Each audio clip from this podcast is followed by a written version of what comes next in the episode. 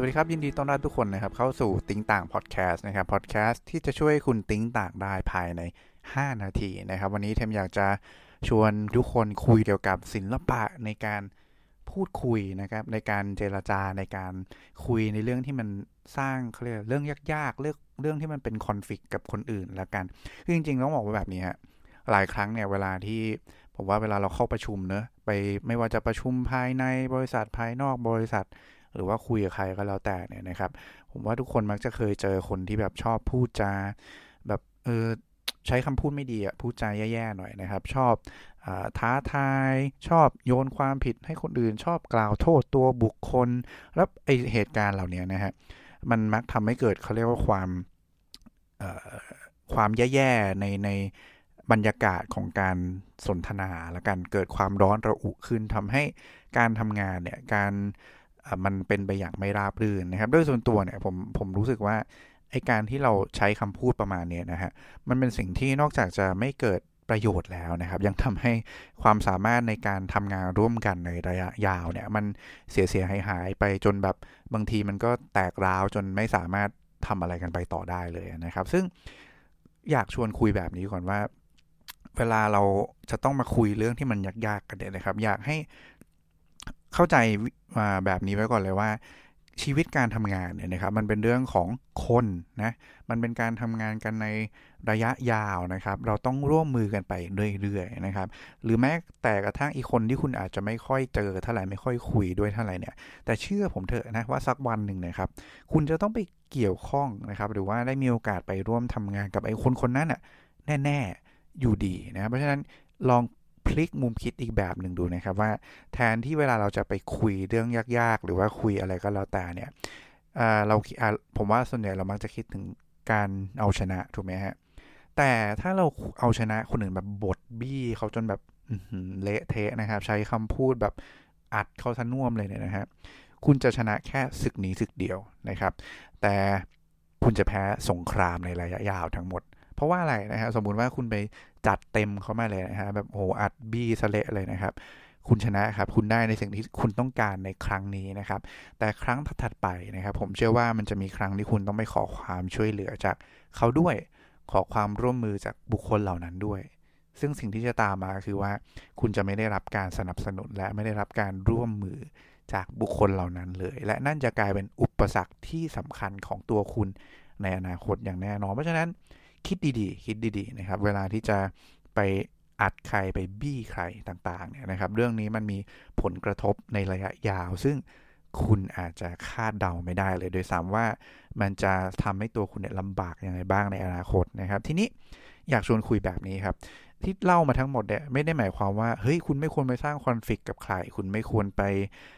คุยอะไรที่มันลำบากใจกับเขา คุณยอมเข้าไปเลย คุณตามคนอื่นไปเลย ไม่ต้องมีจุดยืนในตัวเองอะไรอย่างนี้ไม่ใช่นะครับนั่นมันเป็นคนละเรื่องกันนะครับ เราต้องมีความคิดเป็นของตัวเอง เราต้องรับฟังนะครับคนอื่น แล้วก็เปลี่ยนแปลงความคิดรวมถึงนำเสนอความคิดเรื่องที่มันยากๆ หรือว่าแฟกต์ใดๆก็แล้วแต่เนี่ยได้อย่างมั่นใจนะครับ ต่อให้มันจะกลายมันจะเป็นเรื่องที่มันคอน FLICT กับคนอื่นก็ตามนะครับ ประเด็นมันอยู่ที่ตรงนี้มากกว่านะครับ เวลาเราสื่อสารเนี่ยผมว่ามันมีอยู่ 2 เรื่องเนาะคือเรื่องของตัวสารเองที่คุณจะสื่อเนี่ยกับอีกเรื่องหนึ่งคือวิธีการที่คุณจะส่งสารเหล่านี้ไปให้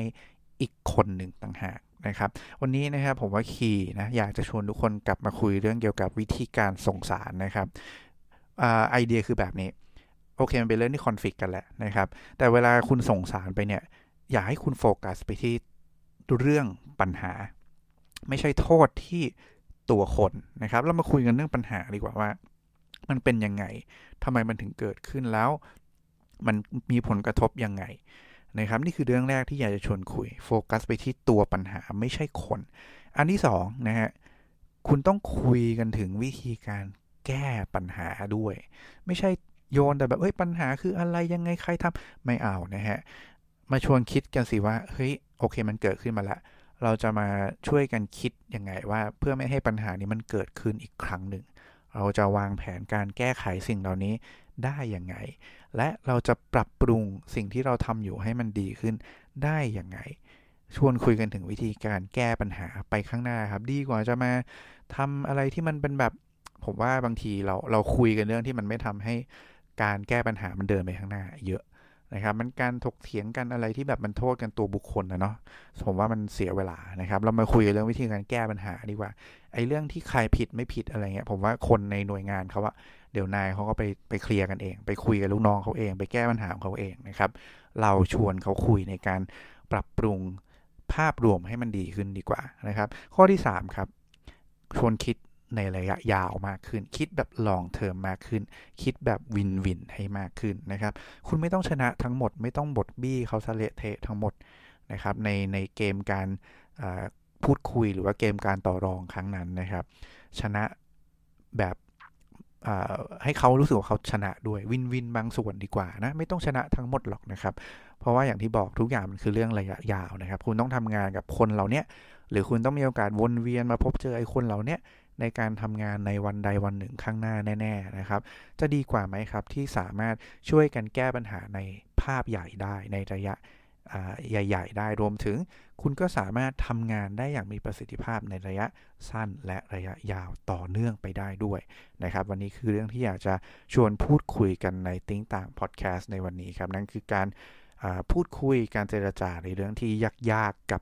คนอื่นนะครับ ว่ามันมีวิธีการที่มัน ดีกว่าการไปบดขยี้เขาให้เละเทะมากกว่านั้น และเอาตัวเองเป็นที่ตั้ง ฉันต้องชนะตลอดแบบเนี้ยนะครับผมว่ามันอาจจะไม่ใช่วิธีการที่เหมาะสมสักเท่าไหร่ก็เป็นไปได้นะครับ และทั้งหมดนี้ก็คือติ้งต่างพอดแคสต์ใน EP นี้ครับ ไว้เจอกันใหม่ใน EP หน้าสำหรับวันนี้ก็ขอบคุณและสวัสดีครับ